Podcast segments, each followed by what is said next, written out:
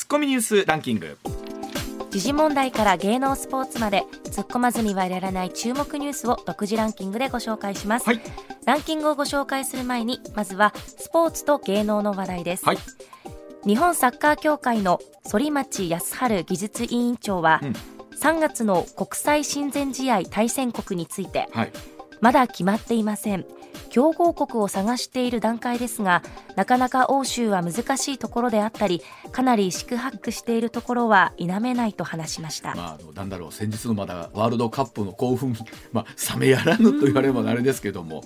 ね、国際親善試合この時期に決まってなくってあのじゃあやりまよか言うて決まるっていうのもすごいなと。メンバーを揃えるのも大変ですよね。はい。うん。さあもう一ついきましょうはい、続いて、結成16年以上の漫才師たちによる新たなお笑い賞レース、フジテレビ系ザ・セカンド漫才トーナメントのエントリーが終了し、新たに60組以上が参戦することが決定しました。ねまあ、あのベテランのコンビの皆さんもお登場できるということでしてエントリーできるということですから、えーそういった皆さんでは我々にもね馴染みのある関西からもですね、テンダラーさんであったりとか MBS ラジオにもねご出演いただいている皆さん、えーもうご出演ということなんでさあ一体どんな戦いになるのかというとこ1ろ回目がでも結構重要というかね。どう今後この試合が進んでいくのかっていうところになりますね、まあね楽しみです、うんそれではニュースランキングまずは第5位です。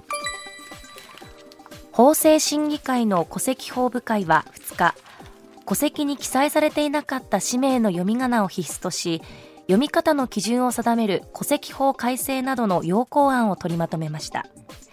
記載はカタカナでいわゆるキラキラネームなど漢字本来と異なる読み方を認める範囲に一定のルールを設け氏名に用いる文字の読み方として一般に認められているものとしました。これはね確かになるほどと思いながらなんですけど今朝も今読売新聞見ておりましたらね、はい。えー例えば鎌倉幕府を開きました源頼朝の友。はい朝ですよね。はいで、えーいわゆるこう本来の音訓から外れたところの読み方を名乗る名乗り訓というところの文化が日本にはまだあはいるということなんで、まあ、とはいえこう基準が難しかったりするよね。ね例えば、えー高しという高い低いの高を書いて、はいこれを低しって読むとか太郎と書いてマイケルはダメとまあ分からいではないんだけどじゃあどのレベルまでだったら OK するのか。基準が結構あやふやまた難しい、まあ、一定の基準あるとはいえなんですけど、はい。またお役所の方も大変やろうな。そうなんでダメなんですかって言われた時にうん。みたいなところもありますしね。はい。続いて第4位。アメリカの連邦準備制度理事会は金融政策を協議する連邦公開市場委員会で主要政策金利の引き上げ幅を前回会合の0.5%から0.25%に縮小しました、パウエル議長はディスインフレの初期段階でありそれが経経済全体に広がるには時間がかかると指摘し3月の次回会合も利上げを継続する考えを示しましたまあ、特に、えーアメリカはですねこの後今景気をどういうふうな形で、ね、この物価高を軟着陸させるのかというところが、まあ、大きなポイントになってきますのでこれいわゆるハードランディングってなってくると世界経済に非常に大きな影響を与えますし、まあ、そのあたり本当この舵取りっていうのがね FRB の委員長っていうのは大変なところですよね。はい続いて第3位長岡文部科学大臣は2日午前の国会で卒業式でのマスク着用は家庭の判断との考えを示しました。しかし午後には一転し緊急会見を開いて何も決めていないと釈明しました。本当この5月8日に、まあ、いわゆる、ね、いろんなものが基準が変わってくると思うんですね。第5類への引き下げということになってくると、はい。でその以前も含めてなんですけど本当にこの卒業式とかどういうふうにしていくのかっていうのはここの判断でいいのかどうなのかということですよね。うん続いて第2位は関東など各地で相次いだ強盗事件をめぐり警察庁の露木康弘長官は2日の記者会見で2019年にフィリピンの拠点で摘発され渡辺優樹容疑者らの逮捕状が出ている特殊詐欺事件の被害額について60億円以上と明らかにしました。これまでおよそ35億円と見られていましたが同じ電話番号を使われたケースなどを精査し判明したということです。35億から60億ってことは本当倍近いという数字なんですけれどもとんでもない金額が動いてるなということですよね、はい、まあえっと、強制送還というのはどういう形になってくるのかということなんですけどどこまでこれ全容解明につながっていくのかということが大きなポイントですよね。はい、続いて1位は政府は2日児童手当について一部の高収入世帯には不支給としている所得制限を撤廃する方向で調整に入りました。現在は中学生までとなっている支給対象年齢を18歳まで引き上げる案についても段階的に実施したい考えです。はい。ではコマーシャルの後石田さんにこの辺りも含めて国会のお話含め、えー、深掘り解説でございます。上泉雄一のエーナーではあなたのメッセージをお待ちしています。ニュースについて言いたいことはもちろん暮らしの中で感じたいろんなことぜひ送ってください。メール uwa.mbs1179.com ツイッターではハッシュタグエーナーをつけてつぶやいてください。時刻六時二十二分回りました。ここからは石田英さんでございます。石田さんおはようございます、はい、おはようございます。よろしくお願いいたします。よろしくお願いします。はい。ではまずはこちらからでございますさあ岸田総理が同性婚に否定的な考えを示しました。岸田総理大臣衆議院予算委員会で同性婚の法制化に関連しまして極めて慎重に検討すべき課題だと述べまして否定的な考えを改めて示しました。同性カップルに結婚の自由を認めようとしない理由につきましては家族観や価値観社会が変わってしまう課題だと強調しました。岸田総理が指摘する家族観や価値観日本社会で圧倒的多数を占めるこの異性愛者の婚姻に関する固定概念を指すものとみられています。質問をいたしました立憲民主党の西村智奈美代表代行。実現を待っている方々の声を過小評価しないでいただきたいと批判したということなんですけれども、うん、さあこのニュース。あのーうん、そのまあ自民党の特にまああ、うん、ほほとんど自民党の議員さんの多くはやっぱりこれ反対なんですよね。はい。うん、否定的なんですよね。そうですね。うん。で、えー、っと、ただ気になったのが、その、今のニュースの中でもありましたけど、はい、家族間はまあ、まあ、わからんでもないですけど、うん、価値観とか社会が変わってしまうと、この異性婚、あの同性婚を、はいはい、法的に認めた場合にね、うんうん、法的に認めた場合にですよ、はいはい、法制化した場合ですよ、うんうん、えー、価値観や社会が変わってしまうと、ここは僕はすごい引っかかってて、うん、えー、あのそうかいっていうのはすごくはい、本当に価値観や社会が変わっちゃうの？ってこれ捉えによっては非常に差別的な発言で、えー、えー、変わるのかっていうのはすごい思うんです家族観は家族観は変わりますよね。変わる変わる。これは変わる、うん、でただ価値観とか社会が変わると言われたら、うん、法制化した方がいいんですよ。はい、はい、でというのはねあの今大体この同性婚っていうのはまあ正式に認めてる国とか地域なんで地域っていう,、いうか言ったら、はい、アジアでは台湾が認めてるからなんですよ。なるほど、台湾はまだ、ねまあね、日本としては地域という形です。はいはい、で31ある31あるんです。うん、G7 でいうと日本以外全部です。ああそうですか、まあ、アメリカはほら州ごとなんでね。まあそうです、ね、まあまああの州によっては認めてへんとこある、うん、認めてるとこある。でもやっぱりそれで言うとなんだろう我々のそれこそ考え方みたいなのも変わってきてて、うん、朝日新聞の世論調査のですとね、うん、1997年には同性愛を理解できないという方が65%、うん、で、理解できるが28%と、まだまだやっぱりえなんか97年ってもう何年ですか？もう25年前、ではまだやっぱり理解できないという方がかなり多かったんですけども、うんうん、これが2021年。うん。うん、で厳密に言うと一昨年の調査では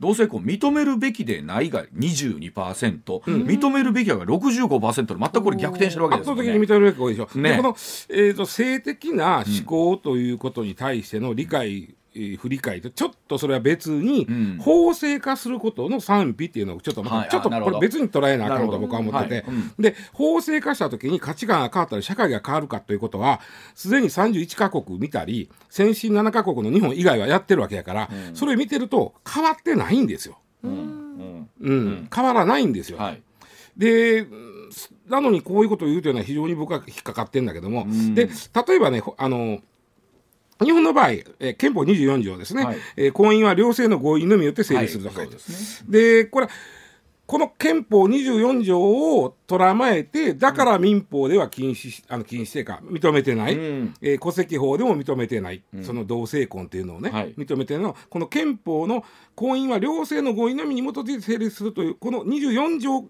があるからやという人もおるんだけども、はい、いやこの両性っていうのはその男女とは限らないかと。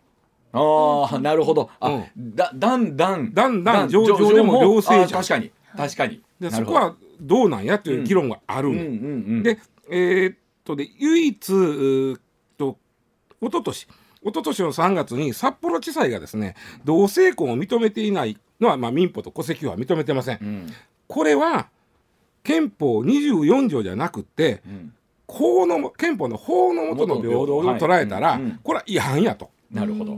だから民法と戸籍法が違憲なんやと言ったわけです。はあなるほど、うん、法の下の平等に反してらないかと、はいはい、でこれ画期的な判決だったんですよ、はい、ここは。うん、でその後にあのやっぱり大阪地裁が今度はいやいやそうじゃないと。やっぱり両性の合意のように基づいて成立するこれは両性というのは男女のことやと、うん、だからおかしないんやと、はい、ここね実はね分かれたまま今来てる、うん、日本がね。うんでもこれ今250以上の自治体では同性パートナーシップを、うん、えっとまあ、交渉という形で。そうそうそうそうそう、うん、でじゃあまあちょっと整理するために、はいはい、えー、同性婚のカップルが受ける法的な不利益っていうのをちょっと、まず整理しましょう、はい、一つ所得税には配偶者控除とか配偶者特別控除というのがあります。そうありますよね。これがあったから受けれませんだって配偶者じゃないから。から、うん、法的には。法的にはね、うん、だから、えー、まあある種損します。金銭的な損ですねこれは、うんうん、で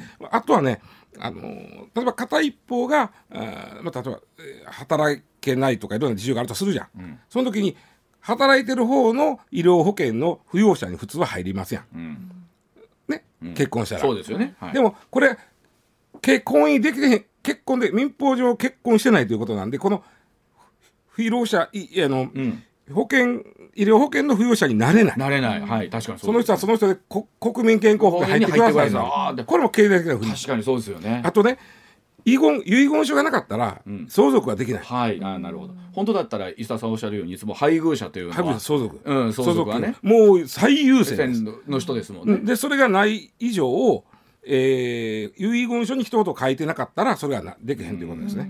で案外僕大きいなと思うのは、うん、子供なんですよね。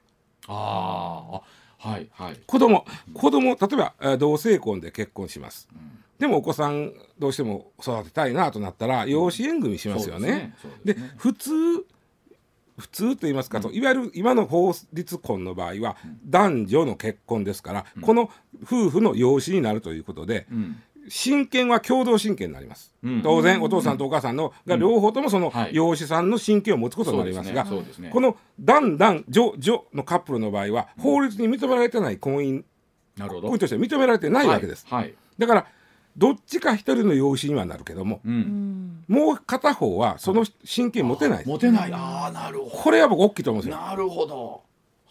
もちろん育ててる時にそんなことは関係ないですよ、ね、はい、だってそれは平等にこう、まあ、愛情を持って育ててるわけやから、そこは関係ないけども法的には親権は片一方にしかないということになるわけですわ。でこれがもう非常に僕はこれが一番緊張かと僕はちょっと思ってるんだけども、あとね細かいことで言うと例えば民間の生命保険の受け取りになれへんとかあとあの片一方が例えば大手術するときに、うん、よくあるじゃないですか。あのあ、ね、あの配偶者とかその親族の同意書みたいな書くでしょ、ね。はい、これ2人は親族に慣れてないので、うん、同意書にサインできないわけです。へえあ細かいとこ見ていくとある。そうやね。あれ考えたら保険の受け取りは家族じゃないと無理な親族です親族じゃないとじゃないと無理なのか。このね民間保険の受け取りとか、うん、その手術の時の同意書に関しては、これはさっき言ったあの同性パートナーシップ制度が作ってる自治体ならいけるわけです。ああ、あそうですいけるんです。いけることが多いです。こんな多いんです。こういうことは多いんですが、ただし。まあ、渋谷区なんかそうですよ、うん、隣の区に引っ越した時はそこはパートナーシップがなかったら突然消えちゃうわけですこの権利は。わはなるほど、うん、なるほど。そういうまあやっぱりことがあって。でもそこはあれですね。自治体によって差が平等じゃない、平等じゃない。ある意味。そう平等じゃないそうなんですよ。ほなやっぱりあれですか？その意味では渋谷区に住もうという方がやっぱ多くなってくる。当然多くなりますね。ですよ、ね、多くなります多くなります。でねあの、まあ、ちょっとこれはまた観点が違うんだけども、実は同性婚を認めてる法的にね、はい、法的によ、はい、認めてる国があるとこは、実は、あ経済効果が出てるんですね。あ、あそそこに住まはる？住まはるし例えば、同性婚が法的に認められたらじゃじゃじゃあ結婚式あげようよとか。あなりますよね、きちっと周りとしてあのパートナーとして認められてるんだから、そういういろいろものも買おうよとか、変な言い方ですけど、一つのこの町おこしみたいなめちゃくちゃなってるのよ。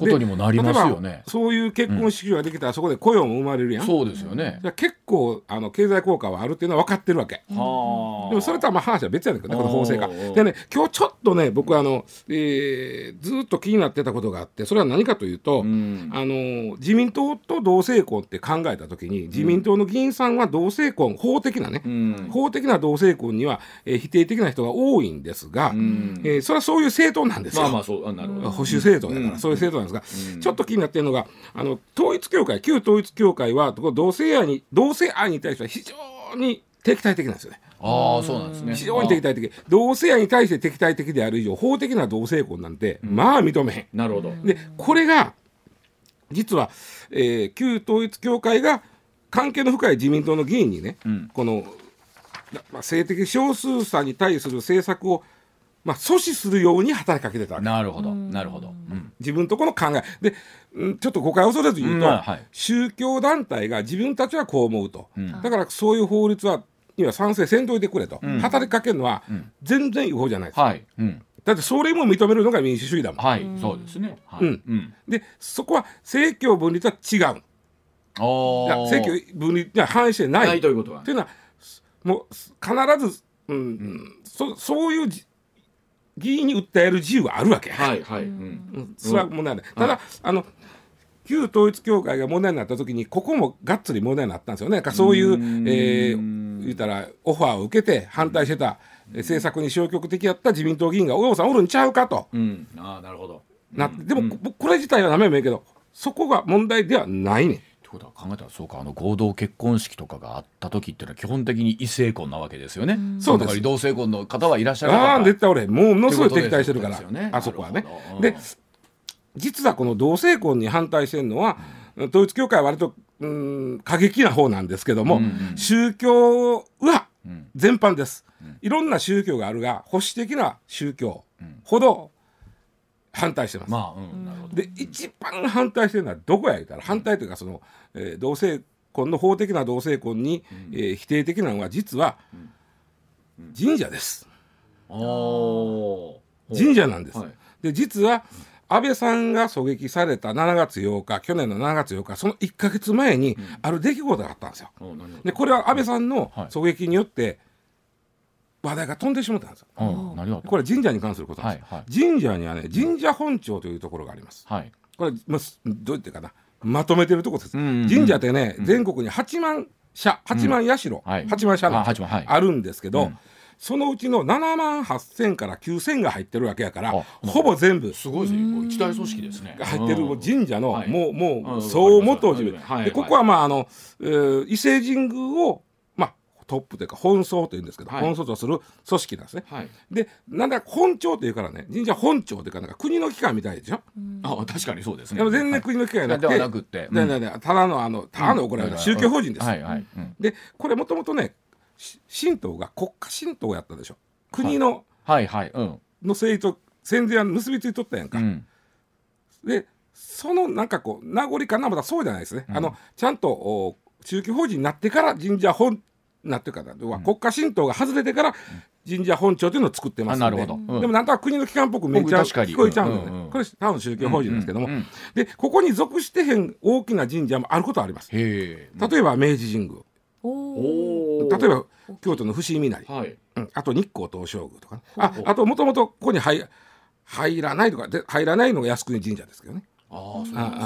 まあ入ってないとこもありますけども、うん、9割以上入ってます、でここがねえー、神道政治連盟っていうのが作ってます。これはだから、神社神道神社の考え方を国会議員の方に言うて、うん、できたらほあの政策にも反映してもらいたいという。これさっき言ったように、うん、統一教会がやったらあかんくて神社本庁がやったらええとかいう問題はないわけ、これ自体はかまへんわけです。はいはい、で、うん、その神道政治連盟という神社本庁が持ってる政治連盟があります。でこれにこうした形の神道政治連盟議員あ国会議員懇談会という、うんはい、その新党政治連盟の言ってることに、えー、言ったら、うん、同意だから、はいはい、賛同する国会議員の会があるんです、はいはい、でこれがね巨大な組織なんですよ。あうん、あの300人国会議員の数が。300人やね。そうですね。で、ほぼ全員自民党議員。あとで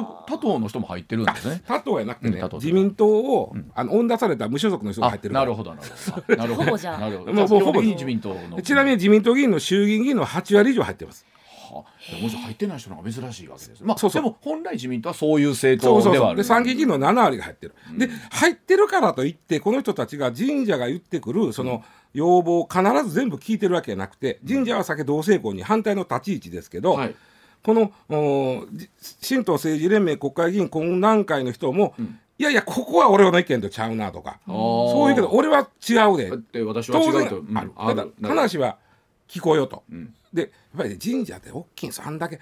だってポスター貼ってくれるだけでもだいぶ大きいであんだどんだけ。え？8万社あんねんで。そうですよね、でだから国会議員も無視できないんでここのトップは安倍さんやったんですこのこ、うん、国会議員懇談会、はいはい、長らく安倍さんやったけど、安倍さんが亡くなったからこれ、偉くなってるけどね、はい、でねここがね、うん、去年の6月ちょうど安倍さんが亡くなる1か月前6月13日です、はい、にあのこの懇談会の会合である冊子が配られたんです、うん、でその冊子をみんな読んでじゃあ勉強会みたいな、はい、配ったのが神社本庁とこの懇談会一緒に作った冊子なんですけど、うん、これがひどかった。ひどかった？ものすごいひどかった。えどういうこと要は、うん、あのー、弘前学院大学というところの先生の講演録が掲載されてるんですけど、う。ん、もう同性愛同に関する、まあ、LGBT やな、はい、に関するもうもう差別だらけの冊子やって、えー、あそうなんです、ね、差別っていうかねもうちょっとひどい。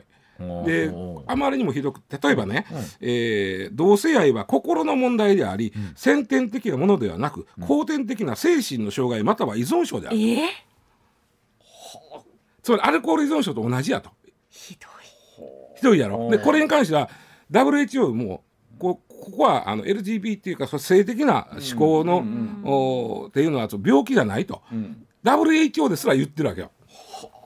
これ病、まあ、一言で言うと病気やから治る言ってるわけですはあまあそれはでも言われた方にとってみれば、ね、そうでしょ、うん、で個人の強い意志でこの依存症から抜け出すことは可能であるって書いてあるわけ。っていう勉強会を実際もやったわけです。その勉強会でその冊子が配られたから問題になったわけよ。はあ、あともっとひどいのは、これはひどいと思ったのは、まあ、LGBT の人の自殺率が高いのは社会の、うんうん。まあ、不理解とか差別。それが原因ではなくて、うん、LGBT の人自身の悩みが原因やと。社会のあの不理解は関係ないと。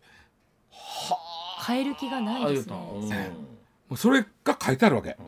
さすがにそこまでのメッセージになってくるとさすがに議員さんの中でもこれはちょっとって、うん、中にはね、中にはあのいやうんそれはやっぱりちゃうなと、うん、あとそのただこのニュースが出た時にもうすっごい世間が反応して、うん、自民党にはね、えー、反対署名が5万筆かな、うん、5万人分集まったりね。ね、あと抗議デモもね自民党の本部の前で行われたりしたんですよ。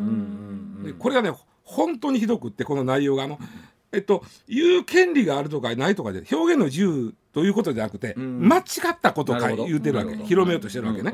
でこれに対しては実は神社本庁はほとんどの神社がそこがに入ってると言いましたけど、うん、入ってる神社の中にもねこれはひどいと。うんうんうん、まあそうあるでしょうね当然。うん、であとうちは神社本庁には一応加盟はしてるけど、うん、その同性婚には反対してませんよという神社もあるわけ、まあそうでしょう。別にそんなもんはと。でそうして自民党の議員さんの中にもこれはひどいと、いいうことにもなったんだけども、まあそうやな、まあ、となってくる今回その岸田さんが、まあえーと、法律同性婚を、まあ、法に組み込んでいくっていうのは否定的だというのは、えー、一つにはその例えば神社本庁という。そうそうそうある,、あるしもう、うん。安倍さんが亡くなる1か月前にこんな冊子で勉強会してる自民党やねんから、うん、さもありなんやと俺は思っちまうわけですよ。であのちょっと僕今年の初詣の時にこのネタやろうかなと思ったのは、うん、実は、今年の初詣は、えー、この一件があっての初のお正月やったああそうかそうか、そうですね。だから神社に初詣には行くけども、そのは自分が行く神社はこの問題をどう捉えてるかということを確認してから行きたいという人が多かった。はあそうですか。ああ案外。普段ここ行ってたけどここはもう神社本庁の言う通りまん丸にやったらもうこう行けへんと。はあということはお参りされる方も中には今まで行ってたけど、うん、なんならそこでお賽銭もしてたけど、うん、もううちやめますやめますという人も結構出てたんですよ。この年末年始。あの僕らそそういうことも知らずに、普通にこう家族で今年もよろしくお願いしますみたいな感じで言ってた方がリスナーの方の中でも結構多いんちゃうかなと思いますけどね。だって自分が言ってる神社がこう性的少数少数者のに対する考えはどうなんだと。調べてからやっぱりねネットとか調べたら神社側からね、うちはそんなことは変えてませんっていうアピールしてるとこもあります。もっと言うと聞いたら教えてくれるわけですもっとね教えてくれるでしょうねおそらく。でまあただねあのこの冊子問題に関してはほとんどの神社はもう沈黙したんですよ。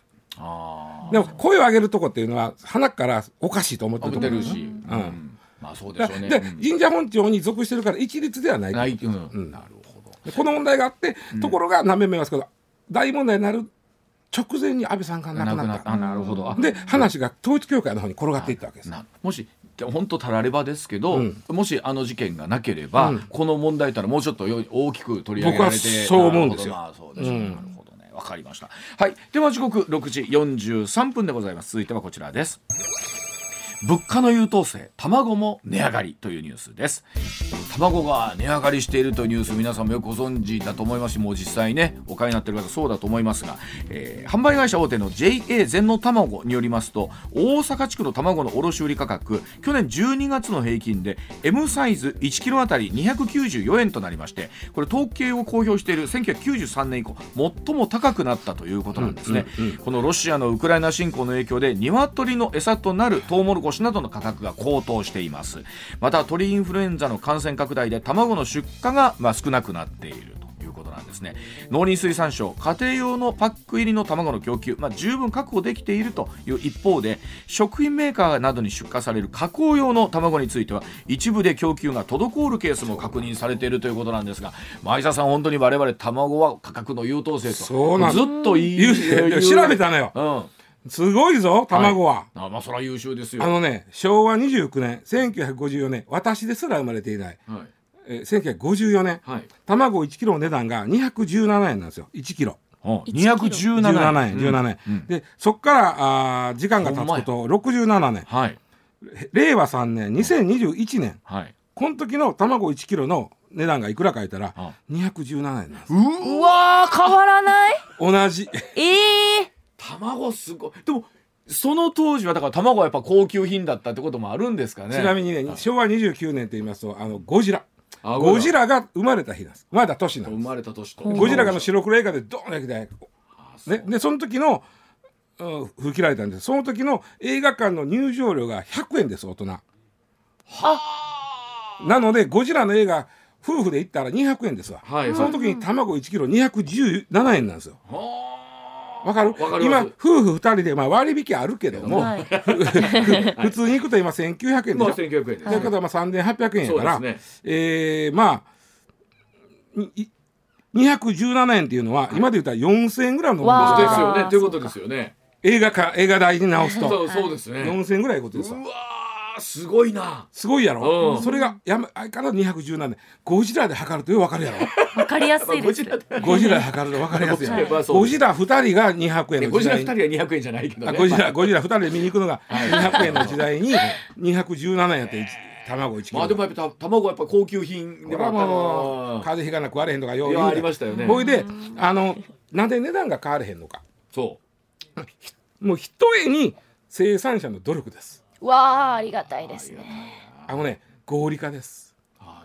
ざっくり言うとね例えばねうん例えば卵をたくさん産む鶏を開発する、まあ、品種改良。あなるほど。はいはい。ね、あとあのケージあのね。ケージで買うという今まあちょっと狭っくり人が入れられてるけども、うんうん、あの買い方した方が卵がポンポコポンポコ出てくる。あそうなんです、ね、ポンポコポンポコ出てくるうねんけど。あそうそう。どういう餌与えたらようさん卵を産むやろうという開発とかさ、ポンポコポンポコ出てくる卵を自動的にこうこう入れていくシステムとか、うん、あのあとはその流通も合理化するありとあらゆる場面で合理化していったわけ。だからずっと同じ値段、うん、すごいな。すごい日本の企業とか、まあ、企業とか農家の皆さんのご努力なんね、まあ、うん、だからね大当然そうなると大規模経営になってそうですよね、うん、小規模経営と効率悪いからね、ねうんうん、なので今ね日本の17%の、まあ、事業者が8割の卵を作ってる。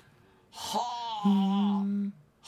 17%で8割。残り2割の卵はだから8割ぐらいの卵であなた農家で作ってることです。だからそ、あのよくあるじゃないですか。こう結構ちょっとスペシャル感のある卵とか、はい、特別な鳥から生まれた。あれはだから残り2割を小さいとこかもしれない。がやってはったり大規模もやってるかもしれない一回これでもあったじゃないですか。卵でね、うん、農林水産大臣がだそこ、うん、そこをね、うん、この事件がねちょっといまいち分かりにくかったやろ、はい、あの事件分からなかったやろ、これちょっと理解するには、あのななんであんなことが起こったかと卵の現状よく分かるのこれ、はい、あのえっ、ー、とね吉川さん吉川貴盛元農林、はい、この方はもうあのユーザー判決確定してるんでね、はい、執行猶予ついたんで、はい、えー、控訴しなかったんでもう確定しちゃってますんで、うん、えー、賄賂をもらいましてね、うん、なんで賄賂をもうたか。卵業界はなぜ彼に賄賂を渡したのか。ここを知るにはこの卵の現状をするとよく分かりやすい。というとその前にね、あの卵の値段の大きいところやっぱりさっき岩ちゃんのニュースもあったけど、うん、飼料餌の値段なんですよ,、ね、餌ってトウモロコシでしょ、はい、でトウモロコシは輸入でしょ？ほぼ、はい、であのあとそのだからトウモロコシの輸入先の出来不出来洋風豊作共作、うん、値段変わるね、はい、あと為替で値段変わる、変わりますよ、ね、非常にこうそうかそうか。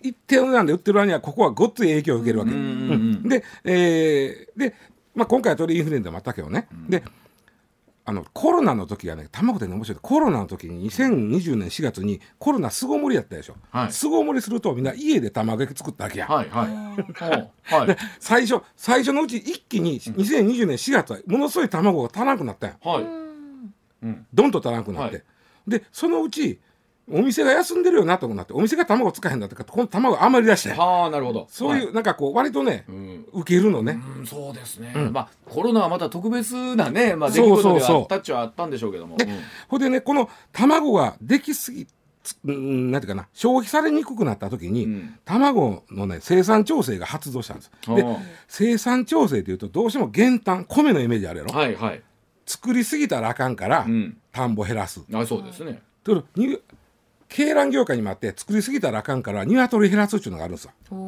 それは鶏かわいそうやな。かわいそうやもうしょうがない食べた俺らも食べてんねんから鶏は。でね。でね、この卵の生産調整というのは1974年から始まってんねん。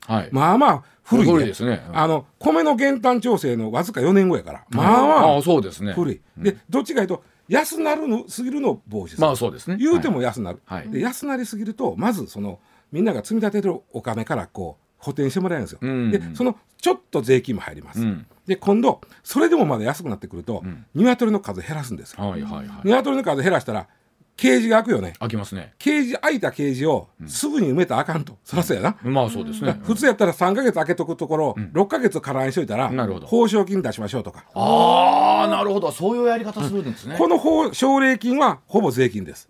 鶏を処分して、もう次の鶏飼えへんだら、ほぼ税金からお金がもらえます。うん、でこのこの2つの減反成果政策に対するおお金、うん、最初のもあの補填もちょっと税金入ってる、はい、この2つに対して、うん、もうちょっと拡充してよということでの賄賂やって。はあ。なるほど。でそれは大臣の一存でできたりするもんだったりするね、だから受託収賄ということでそうでしょうね。受託やねんから。非常に変な言い方。分かりやすい。分かりやすい。分かりやすい。だからなん卵は生産調整。だから作りすぎた時にあのこちょっとみんなね税金もらいますけど足らんのですわと、うん、ちょっとそこを増やしとくなはれの世界ですわ。でもしかも17%の業者さんそうそうそうそうそうことですからだからあれはもうある大手の、うん、ものすごい大手の、うん、社長さんがお金持っていった、で自分とこもっていうよりは、鶏卵鶏卵業界を代表して持っていってるわけ。大手として。でこれが賄賂になった。で、えー、うん、最後に言うとくと、うん、あくまでも鶏卵は米と一緒で、うん、余った時の減反というか減、はい、えー、まあ、減らす、はい、やるとで今回は足らん時はどうしようもないそうですよね。どうしようもない言うても埋める数は限度あるでしょうからねでも合理化がねもう進みまくってるんであ。のもう値上げはある意味ね受け入れざるをえんわ。まあ、今までが優等生すぎたって言ったら過ぎたんでしょうけど、本来それは言うようにいろんなものによってね米のあのなんだ餌の値段は絶対影響されるわけですから。卵というのは今できすぎてるから増やせ言ったら実は増えた時のための政策を一生懸命やってるから。そういうことです。あの減らすことはできても増やすことはできんということ、ね、無理でしょうね。下がりますかね、今後。まああの落ち着いてくるあの鳥インフルエンザ関係あるからね、うん、そうですね、でもそれこそもうあのマヨネーズとかもね、含めて影響していきますから、ね、いろんな商品がこれから上がるかもしれないね。はいわ、かりました。ではお知らせの後もお話し続けてまいります。上泉雄一のエーナー MBS ラジオがお送りしています。さあ時刻6時59分回りましたがさあ続いてのニュースはですね、はい、えー恵方巻きのニュースになるんですけれども考えたら今日あたりはもういろんなところですっごいことになってますよね。一番ももう恵方巻きずら並んでるあれあれでもう本当最近は何を巻いてんねんっていうぐらいもうそうそうそう。いろんなもので。巻いときゃ何でもいいみたいな。ロールケーキまで出てたその恵方巻きがですね、うん、まあ実はえいろんな意味でこう問題にもちょっとなってきてるというお話。7時の時報の後お伝えをしていきたいと思います。7時のお知らせでございますさあそのお話こちらでございます、うん、え恵方巻きの大量廃棄に改善をでございます、まあ、毎年この節分の後にですね恵方巻きが大量廃棄されるんですよね。この食品ロス問題の改善などを目指す労働組合 SDGs44 がコンビニ大手3社に廃棄ロスの改善を求める要望書というのを出しました。記者会見の中で食品廃棄作業を経験したコンビニ店員の4割の方がそのストレスで退職したとのアンケート結果も明らかにいたしました。売れ残った商品を原価に含めずに計算して食品ロスを加盟店に負担させるこのコンビニエンスストアの仕組み自身が廃棄ロスを助長しているというお話なんですね。あのまあ恵方巻きに限らず例えばクリスマスケーキとか、うん、ああのうなぎのあのなんや、えー、土用の時のうな丼とか。えー、っとまあ大量に作って大量に売るんで、うん、まあ残った時のもんが問題になってコンビニが怒られるという図式が昔からあったんですが、はい、コンビニ側もですね最近はそれずいぶん減ったはずなんですよ。うん、というのは恵方巻きもねやっぱり予約制がまあまあそうですよね。結構早くやってますよね。ただね、うん、コンビニの人に言わしたら、うん、やっぱりある程度多めに仕入れとかんと、うん、来たはないわのがっかり感ってないねんて、はい、確かに。だからそれをなくすためにやっぱりちょっと多めに入れとく、はいはい、でもそこの読みは難しいんだけども、昔ほども大量に仕入れることはなくなったはずなんですよね。あとあの、えー、まあお店の人とか、バイトの人が買ういわゆる自爆営業はいはいはい、余ったら買う自爆営業、これも随分減ったはずなんで、まあ、えー、そこはまあこの SDGs ユニオンさんがおっしゃってることとは違うのですけどね。うんあのこの去年のクリスマスにちょっと珍しい光景見ましてね。あのうちの近所のコンビニなんですけど、うん、えー、行ったらね、うん、あのいちごショートケーキ2個入り、うん、三角の2個入りでこれくらいのパックにしたやつが、半額で書いて大量に売ってんの、はいはい、大量に、大量、勘定したら300ぐらい売ってたわ。あそんな？そんなですか、ていうかそれそこめちゃくちゃ大きいコンビニさんですか？大きいコンビニ。ほんでその棚も全部ぐわーなってそれ何？仕入れ間違いはったの？いやそこはなんやろ。僕丸丸ホールは予約やけどあの丸いやつは予約やけど三角のショートケーキは予約やなかったから間違うたんかな。でもね半額やとねやっぱりね、みんな買いはんのまあまあ、うん、そうですなんかお得感はありますよね、うん、であコンビニもこれするようになったんやと思ったあそうですね、うん、あ普通の店やるけど、うん、あんまりコンビニでそれせえへんでそうですよね。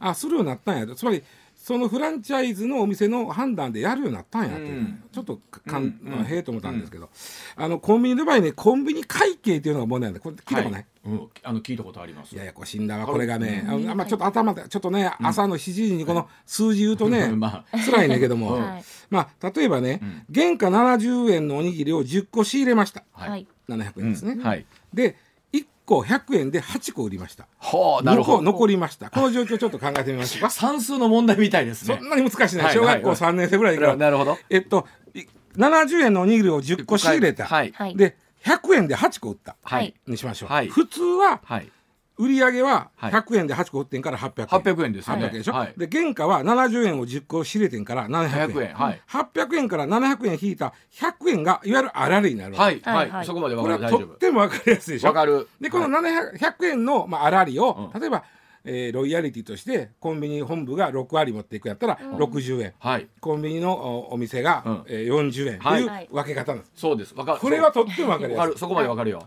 コンビニはそうじゃないえなんで？コンビニはね、うん残った分は原価に含まないというルールがあるんですよ。えどういうこと？どういうこと？例えばね、うん、売上は、えー、100円を8個売ってんから800円。円、ここまでは一緒です。一緒。で原価が、うん。